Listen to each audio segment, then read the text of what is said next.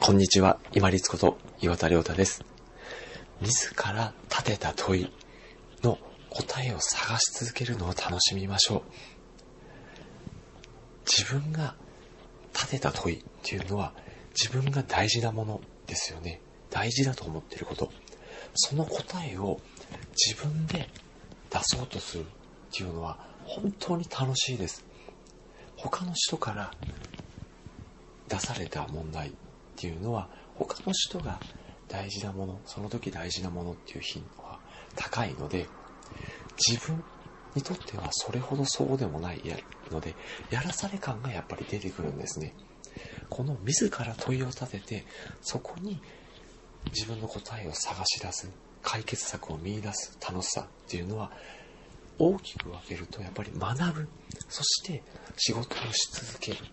楽しさにもつながります。幼児期や児童期の大事なこととして講演するときによくお話をしますけれども今この世の中にあってはもう正解というものがもう飽和状態なんですよね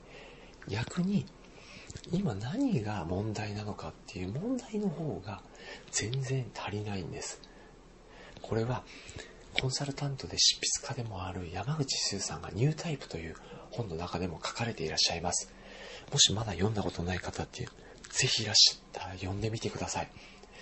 ものすごくこれから生きる力をどう身につけたらいいかっていうのがたくさん詰まって、エッセンスとして詰まってます。特に小さなお子様をお持ちの方は、この本読んでみてください。そうすると、